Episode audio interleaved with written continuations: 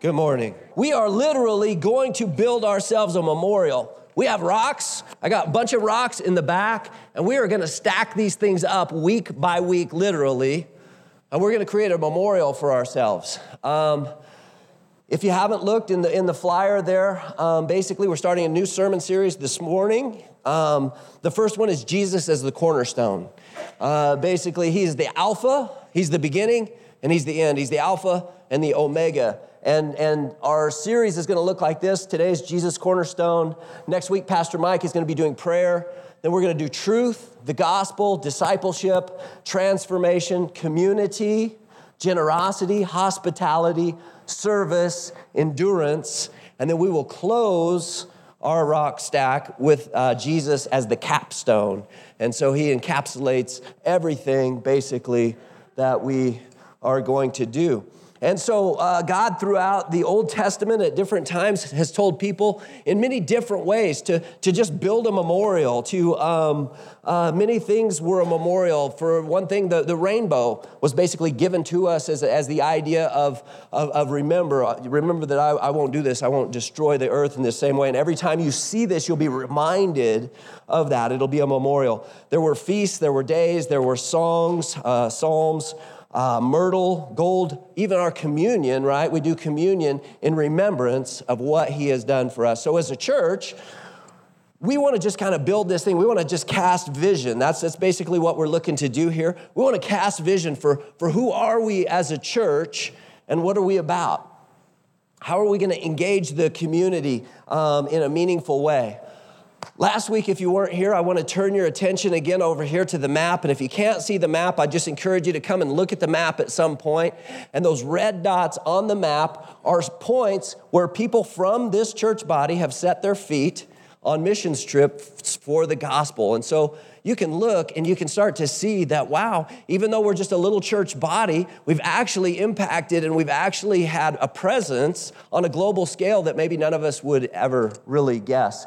So our world is smaller and smaller. And it's one big reason, too, why we're taking this step into technology is because because we never know then who, as we start to live stream sermons and stuff like that, who's actually going to tune in, who we might affect, even unknowingly. And so uh, the world is changing, the world is getting smaller in a lot of ways. And so we want to just cast vision. We want to talk about who are we and what are we about as a church. Um, so basically, we're starting with Jesus. He's the cornerstone. In ancient architecture, and even today, as they were building things, everything began from the cornerstone. All of the lines were laid from there. The cornerstone was the thing that was put in, and it was put in perfectly um, the perfect angles and the perfect uh, level, and all of those things. And then from there, all of the building was put together off of that. And the lines were run, and the plumbs were set, and all of those things. And that is what helped to keep the building straight. If the cornerstone wasn't straight, the building wasn't straight in the end. The other thing, too, is that the, the cornerstone had to be set on a firm foundation. It had to be, um, the foundation of this thing had to be prepared in a, in a right way. And so that's what we're going to do this morning. We're going to talk about this. And we're just going to look back in the Old Testament, kind of a, uh, uh, idea here where, where we would get something like this. And it's Joshua, and it says Joshua comes into the promised land, and, and basically they're crossing the Jordan River, and God has told the priests, put your feet in that river. And it wasn't until they had actually placed their feet into the Jordan that God caused it to, uh, to separate, the waters to separate, and for them to have a dry place to cross over the Jordan and into the promised land in.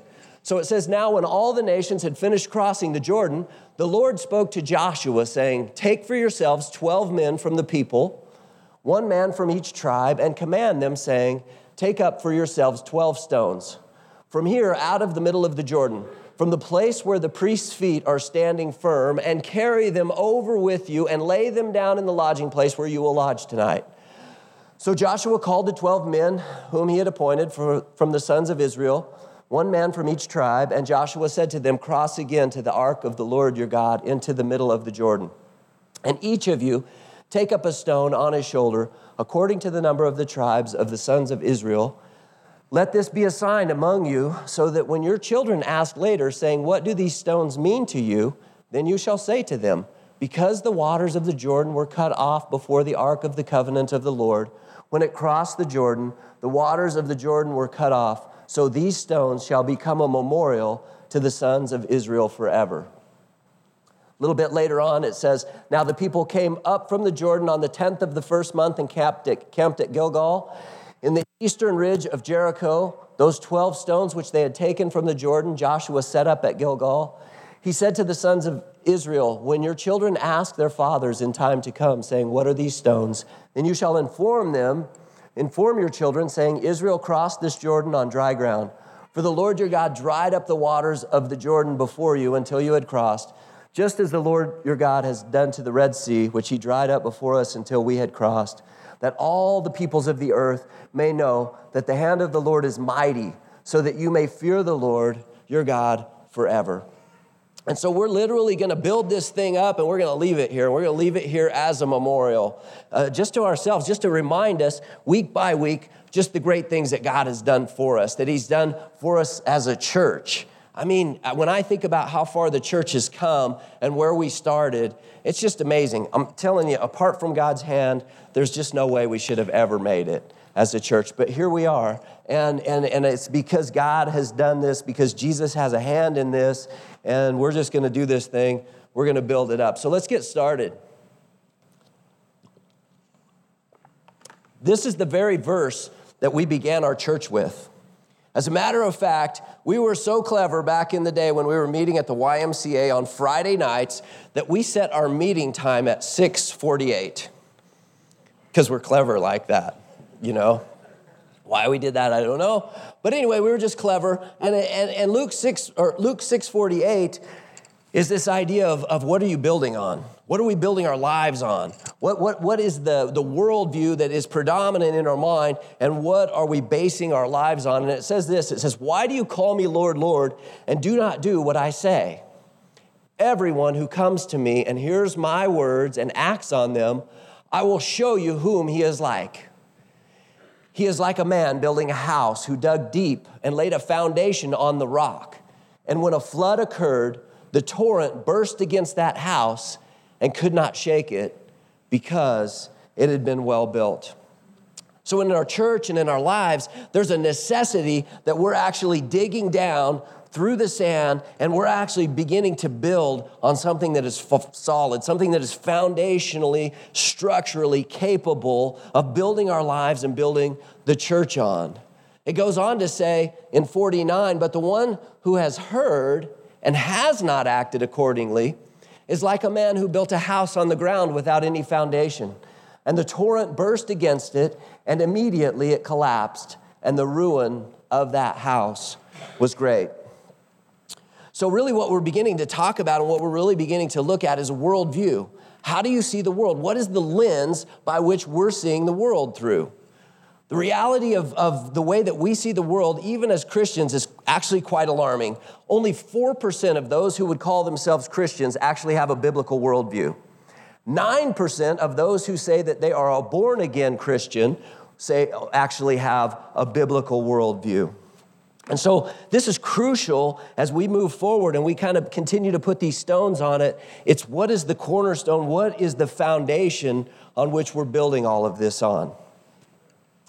Ravi Zacharias, um, who's one of my favorite um, apologists, uh, philosopher. He, he's an amazing guy from India. If you ever get a chance to tune in and listen to some great podcasts, tune in to RZIM, uh, Ravi Zacharias International Ministries and, and, just listen to some of his stuff. But he wrote this. He goes around and he's an apologist. He, he defends the faith. And so he went around to some, he goes to colleges all the time. He goes to Berkeley, he goes to all these places, and he defends the faith and he debates with people.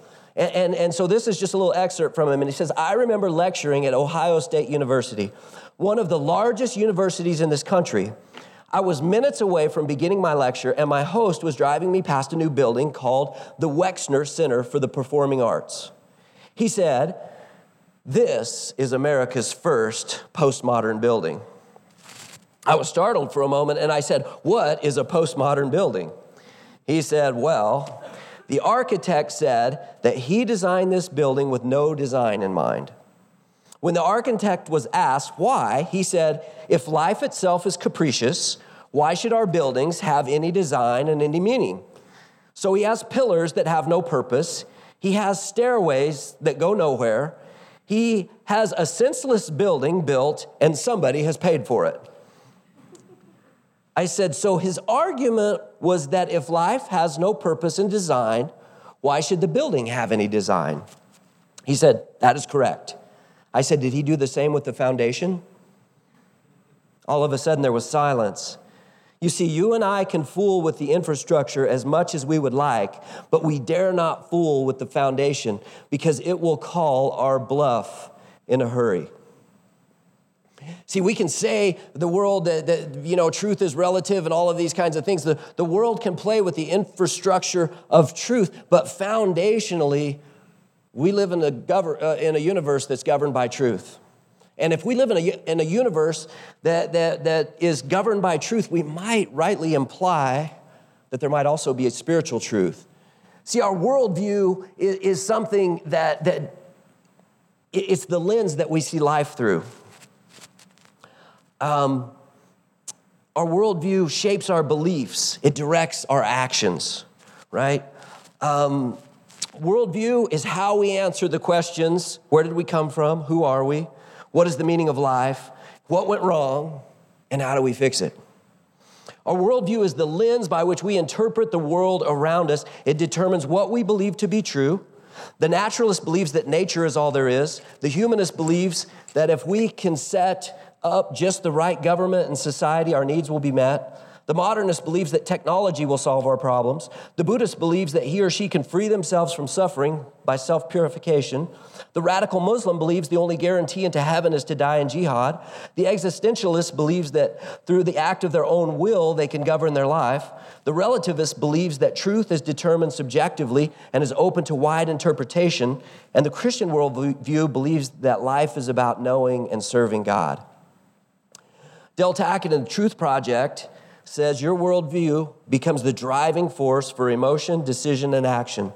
Therefore, it affects your response to every area of life, from philosophy to science, theology and anthropology to economics, law, politics, art, and social order. Everything, it is the interpretive lenses we use for understanding what we believe is real. From our personal worldview spring all of our actions and thoughts, and it is in unguarded moments when we can really see what we believe to be true. We can all see the results of a secular worldview in the culture and in the society around us. We see the brokenness of family. We see, we see, um, we see Christians who are living nominal Christian lives. Um, we see Christians who are basically missing the purpose of life because the worldview around them has kind of permeated their thoughts. Um, we see that, um, that, that, that, that, we, that we're living in a world that is striving to actually emulate church in a lot of different ways, except things like politics have now become religion, um, and work has become religion. Um, experiences have become a pilgrimage, and things like the gym or a spin class become church. And so there's a world out there that is reeling and is dying to know something. As a matter of fact, there's a whole group of people that are on the rise out there, and they're called the nones. They have no religious affiliation whatsoever, really. They just wouldn't label themselves as having any. It's not generally that they're opposed to God, it's just that they kind of don't really see the necessity or the need for God in their own lives.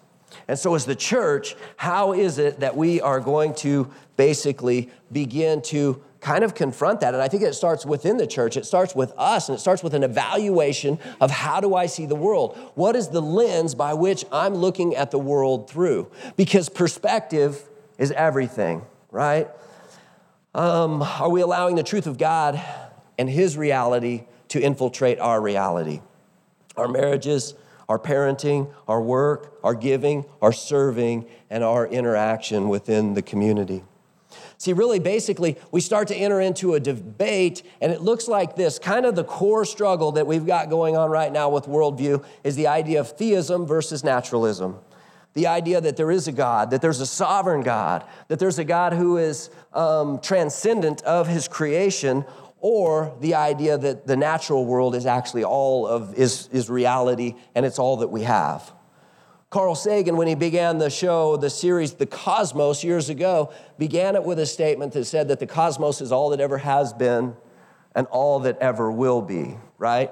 And so this worldview, it has implications, right? It has a lot of implications to us because our thoughts begin to direct action right? There is no action that doesn't begin with a thought or a belief. It's why Jesus started to talk about things and, and, and, and uh, make connections for us that said things like, hey, if you've ever even had lust for a woman in, uh, in your mind, you've, you've committed adultery, right? Or if you've, had, if you've been angry with your brother, then you've committed murder. See, the problem with you and I is that we don't really get real righteousness. We, we kind of say, well, if I didn't actually kill my brother or sleep with somebody else, uh, I'm good, right? But Jesus is telling us something else. He's saying, look, real holiness would look different. If, if, uh, if we would agree that the action wouldn't be right, then we could never agree that the thought that began it could be right either. See, Jesus begins to set us on a, on a foundation of ethics, what should be versus a morality or a cultural morality, which what says kind of what's popular, right? There's an old saying out there that says, um, right or wrong is still wrong even if everybody does it, and right is still right even if nobody does it. That's ethics versus morality. We live in a culture where we see a morality shift even right now, right? Moralities within cultures have the, the, the, the, capacity to move and to change and to evolve, but the idea of ethics is this idea that it just stays the same because it has a beginning, it has a, a an origin outside of this that makes it an objective truth. So we basically end up is the ultimate reality God or is it the cosmos? Is there a supernatural realm or is the natural all that we have? Is there an objective source for truth or are we left to find truth and invent it for ourselves? If life is just a chance collision of atoms, or are we the creation of a thoughtful creator? Belief systems arise out of worldview right? If we believe that the natural world is really all that there is, then that really leads to kind of pagan types of belief systems. the idea that everything about God exists within the created order, that spirituality is found in unison with the creation. So we get things like New Age re- beliefs and New Age religion. We get um, the idea that things like crystals and, and, and cards and different stars and things like that can begin to guide our future or tell us uh, how things are going to go versus looking to God and His unchanging truth that He's given to us. We have moral relativism. This is a big thing that we're that, that's a kind of a cultural hot button topic. You see, if if basically there is no objective source of truth, if there is no God who's created all things, who we're accountable to, who has given us truth to follow, then we're left to basically sort truth out for ourselves, right? And so we end up into a relativist type of a mindset or a postmodern type of a mindset that begins to say, well, this is my truth, but that's your truth. And, and, and, that truth is fine for you, that's, that's good for you, but, but this is my truth, and my truth is good for me. We just start to live in a basically an existential type of an existence where we believe that through our own self will that we can govern ourselves or set our own rules for life. If you look back into Genesis, what you'll see is that that's the very temptation that the enemy gave. It's the very thing that the enemy put forward that caused the fall was the idea of did God really say? Oh, oh, but God knows that in the day that you you do this, you won't surely die, but you'll be like God, right? And you'll determine for yourselves what's good and evil. The Hebrew actually has that that idea, not just that you'll know good and evil, but you'll determine for yourselves what's right and wrong. You'll walk away from God and the ethical standard that He has set, and you'll begin to create and compose your own. I lived like this for a long time. The problem with that was that I was the God of that system. I wasn't a person that was under authority, I was the authority. And so naturally, anything that I wanted to be permissible in my belief system was because I was the God of my belief system. And this is where these things begin to kind of fall out. It, we, we end up with the idea of, of multi, multiculturalism. We believe that people are just the product of their history, their identity is found only in their race, their ethnicity, their gender. You see, Jesus broke down all of those walls. He began to, to say, No, no, you're, you're, you're not that, that you're all of one blood. You see, and, and while as Christians we should absolutely respect cultural diversity and differences, we should never ever believe that morality is governed by one certain group's perspective on it. We always should understand that all morality basically is to be seen through the lens of God's word, and all cultural practices need to adapt to what God has called and what God has said. You see, we end up with a, pragmatic kind of a view that says, hey, if it works, then it's right, right? That's kind of where we're at. Not an idealistic kind of a view, which is what Christians should have, which says basically, that no, even if it works, that doesn't make it right. That there's still a standard, there's still an ethic that's out there, there's an ideal by which things are governed and judged by. We end up with utopianism, the idea that if we can just set up the right government, or if we can set up the right economic structures, that we can bring peace and harmony and, and, and life like that. It becomes a humanistic kind of a viewpoint that says that we can solve our own problems. But the Bible doesn't agree with that. The Bible says that the problem with you and me is you and me, right? That, that we, we need an answer that's outside of ourselves because we're the problem. Because the reality of life isn't that we're ever going to find a place of utopia in this world, that we're never actually probably going to govern ourselves in a way that we bring perfect peace. Technology isn't providing those answers. Um, as good as we think we are, we still seem to be struggling with the same basic core things that we've struggled with for all history. The Bible says it's because you and I have a sin nature because sin has pervaded the culture that we live in, it's, it's pervaded our very being, and we got a problem.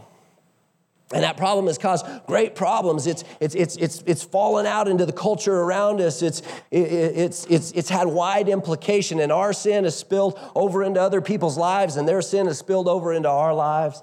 And, and we're just at this spot where there's a real struggle. We know that peace will really only come from a biblical worldview when Jesus returns and restores peace to this world.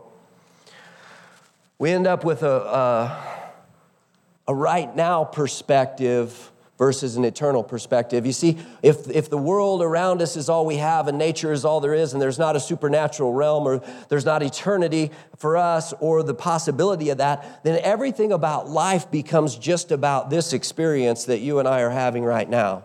And it really turns our focus and our. Um, our perspective inwards because to be honest with you, hey, if this is all there is, then hey, we might as well just follow the motto sex, drugs, and rock and roll, right? We might as well party and we'd almost be fools really to not. But the Bible says that there's an eternal perspective that God's people are supposed to have, that we are supposed to recognize that the things and the actions and what we do has eternal implications. It has generational implications into life and into the world around us. That our lives aren't meaningless or purposeless. It's not just the random uh, bonding of atoms that just happen to get here for you and I, but that we serve a creator who loves us, who created us on purpose, who created us as individuals, and then who took and brought that diversity, hopefully, into one unity into the church. And the church is supposed to go out, right, and share this hope and this love with the world around us.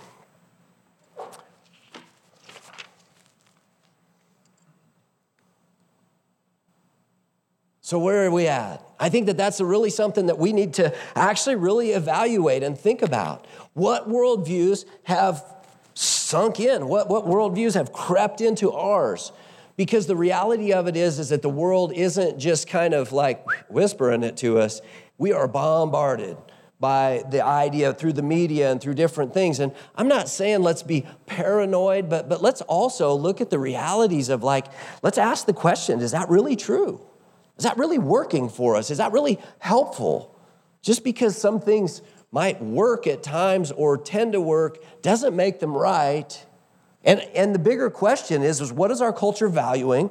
What, uh, what, what are we told is being true? And is it really true? Is it really working? You know, the very nature of truth, honestly, is that it is um, always exclusive. It has to be, you know, because I mean, we could ask, we could say, well, there is no truth, but then we have to ask the question: Is that really true? Well, if we say uh, yes, then we've now made a truth claim. And if we say no, then that means that that's not true either. You see, but truth is always exclusive. Truth um, always just says, look, this is just the way it is. Um, gravity is just as true here right now as it is on the other side of the universe. Otherwise, it's just not true, right? And we all know that we could believe whatever we want to believe about gravity and then start jumping out of the balcony, but we're all going to get the same effect from gravity, right? Whether we believe in it or not. See, belief doesn't bow to truth. Truth, wait a minute. Truth doesn't bow to belief. Belief must bow to truth.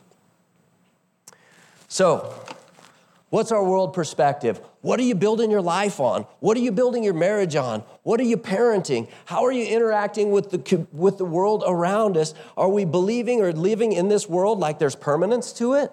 Or are we actually understanding that there's a higher calling, that there's a kingdom that we've been called to participate in, to actually help to usher in around us? And that's the place of evaluation is are we building lives that are going to have eternal perspectives to them? The idea of Jesus being the cornerstone was, was prophesied. Psalm 118, 22, the stone that the builders rejected has become the cornerstone. Isaiah 28, 16, therefore, thus says the Lord God, Behold, I am the one who has laid as a foundation in Zion a stone, a tested stone, a precious cornerstone of a sure foundation. Whoever believes will not be in haste. Peter, filled with the Holy Spirit, said to them, Rulers of the people and elders, if we are being examined today concerning a good deed done to a crippled man, by what means this man has been healed, let it be known to all of you and to all the people of Israel that by the name of Jesus Christ of Nazareth, whom you crucified, whom God raised from the dead, by him this man is standing before you well. This Jesus is the stone that was rejected by you, the builders, which has become the cornerstone, and there is salvation in no one else, for there is no other name under heaven given among men by which we must be saved.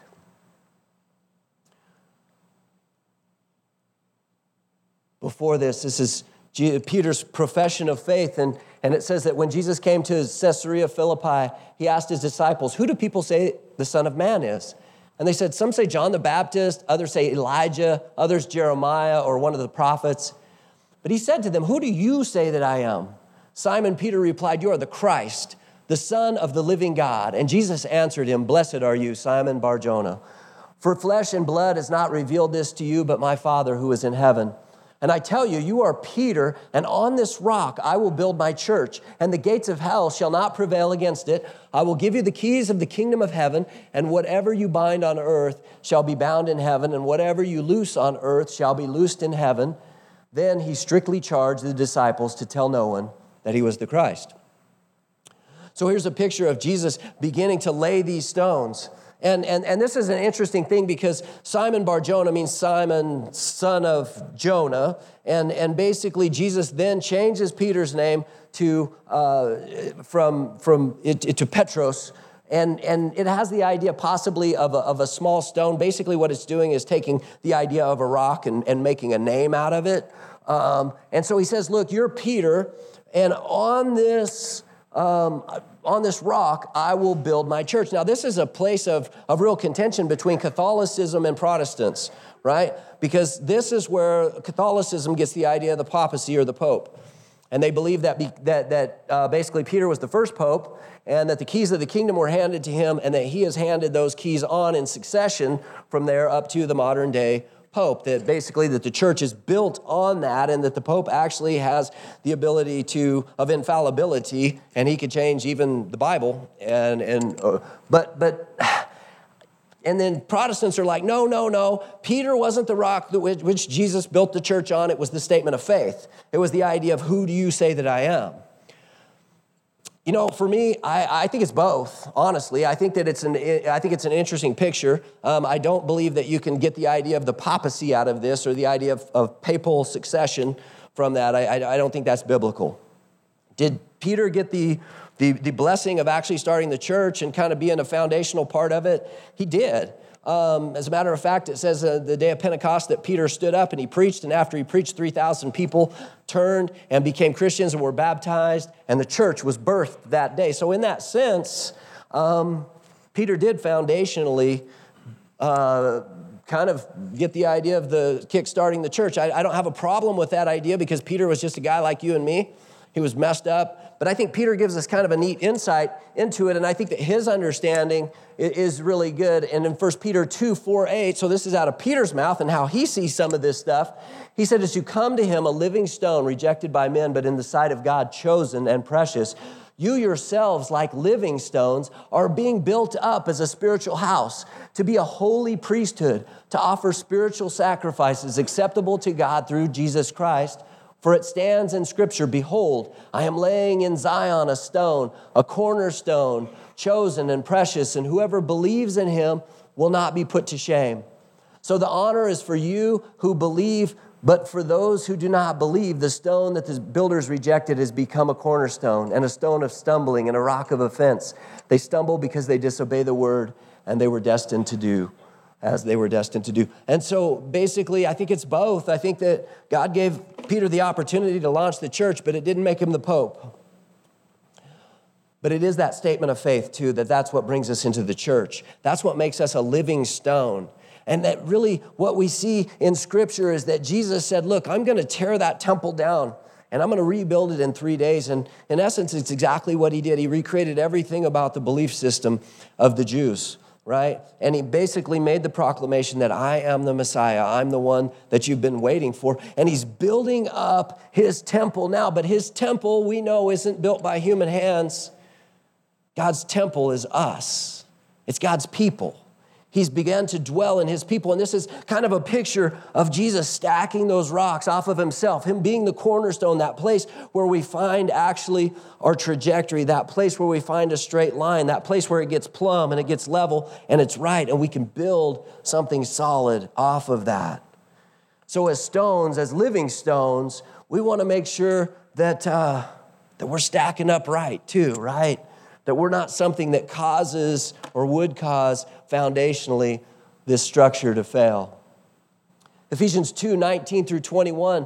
So then you are no longer strangers and aliens, but you are fellow citizens with the saints and members of the household of God, built on the foundation of the apostles and prophets, Christ Jesus himself being the cornerstone, in whom the whole structure being joined together grows into a holy temple in the Lord. And so that's our picture. That's where we're starting from as we want to lay these stones and these principles and these ideas and cast vision for us as a church. We're starting at this place where we say, Jesus, He's the cornerstone, He's absolute truth. I, I want to read something to you really quick from the word here. And you see, Jesus doesn't come and make the claim to just teach us truth, he comes saying that he is ultimate reality, that in him, he's not just a messenger of truth, he's not just an avatar, he is the complete and total embodiment of truth. Listen to this. In the beginning was the Word, and the Word was with God, and the Word was God. He was in the beginning with God. All things were made through him, and without him, not anything made was made. In him was life and the life was the light of men. The light shines in the darkness, and the darkness has not overcome it. There was a man sent from God whose name was John. He came as a witness to bear witness about the light, that all might believe through him. He was not the light, but came to bear witness about the light. The true light, which gives light to everyone, was coming into the world. He was in the world, and the world was made through him. Yet the world did not know him. He came to his own, and his own people did not receive him. But to all who did receive him, who believed in his name, he gave the right to become children of God, who were born not of blood, nor of the will of the flesh, nor of the will of man, but of God. And the Word became flesh and dwelt among us. And we have seen his glory, glory as of the only Son from the Father, full of grace and truth. John bore witness about him and cried out that this he of whom I said, he, comes, he who comes after me ranks before me because he was before me. For all of his fullness we have received grace upon grace. For the law was given through Moses, grace and truth came through Jesus Christ. No one has ever seen God, the only God who is at the Father's side. He has made him known. And when we look into Colossians, we see about the preeminence of Christ. Chapter 1, verse 15 He is the image of the invisible God, the firstborn of all creation. For by him all things were created in heaven and on earth, visible and invisible, whether thrones or dominions or rulers or authorities. All things were created through him and for him. And he is before all things, and in him all things hold together. And he is the head of the church the body. He is the beginning, the firstborn from the dead, that in everything he might be preeminent. For in him all the fullness of God was pleased to dwell, and through him to reconcile to himself all things, whether on earth or in heaven, making peace by the blood of his cross. See, we don't believe that Jesus was just a good guy who, who came to earth to tell us a nice message or to even make good people out of us. Jesus was the one, he was the sovereign creator of all things. As a matter of fact, all of the universe, every atom in the universe is vibrating with a frequency. And I think that that frequency is because God spoke it into existence, that it all sings praise to Him. It all vibrates at a, at a frequency and it sings a song. The Bible talks about all of creation glorifying and singing towards God. And not only that, but He is the strong force that holds it all together. See, physics is still trying to figure out how it is that we have these things that are opposite poles that are repelled really by each other, but somehow still held together in the atomic level. And in here, the Colossians principle tells us that it's Jesus, that it's God, that it's the Creator that holds all things together. See, we believe that if He ceased to hold it all together, even for one second, it would all fly apart and we'd be done. He's not just a good guy. He is foundationally everything about life. He is every light that there is. He is the cornerstone that we have to build on. And if we build on anything else, then what we're really doing is we're, we're, we're, we're making an alteration of Christianity. We're, we're, we're beginning to form our own brand. It'd be something like this. It'd be something like me telling you, you know what? I love to play soccer. I love it, man. Soccer is awesome. I'm all about it. Scored two touchdowns last week.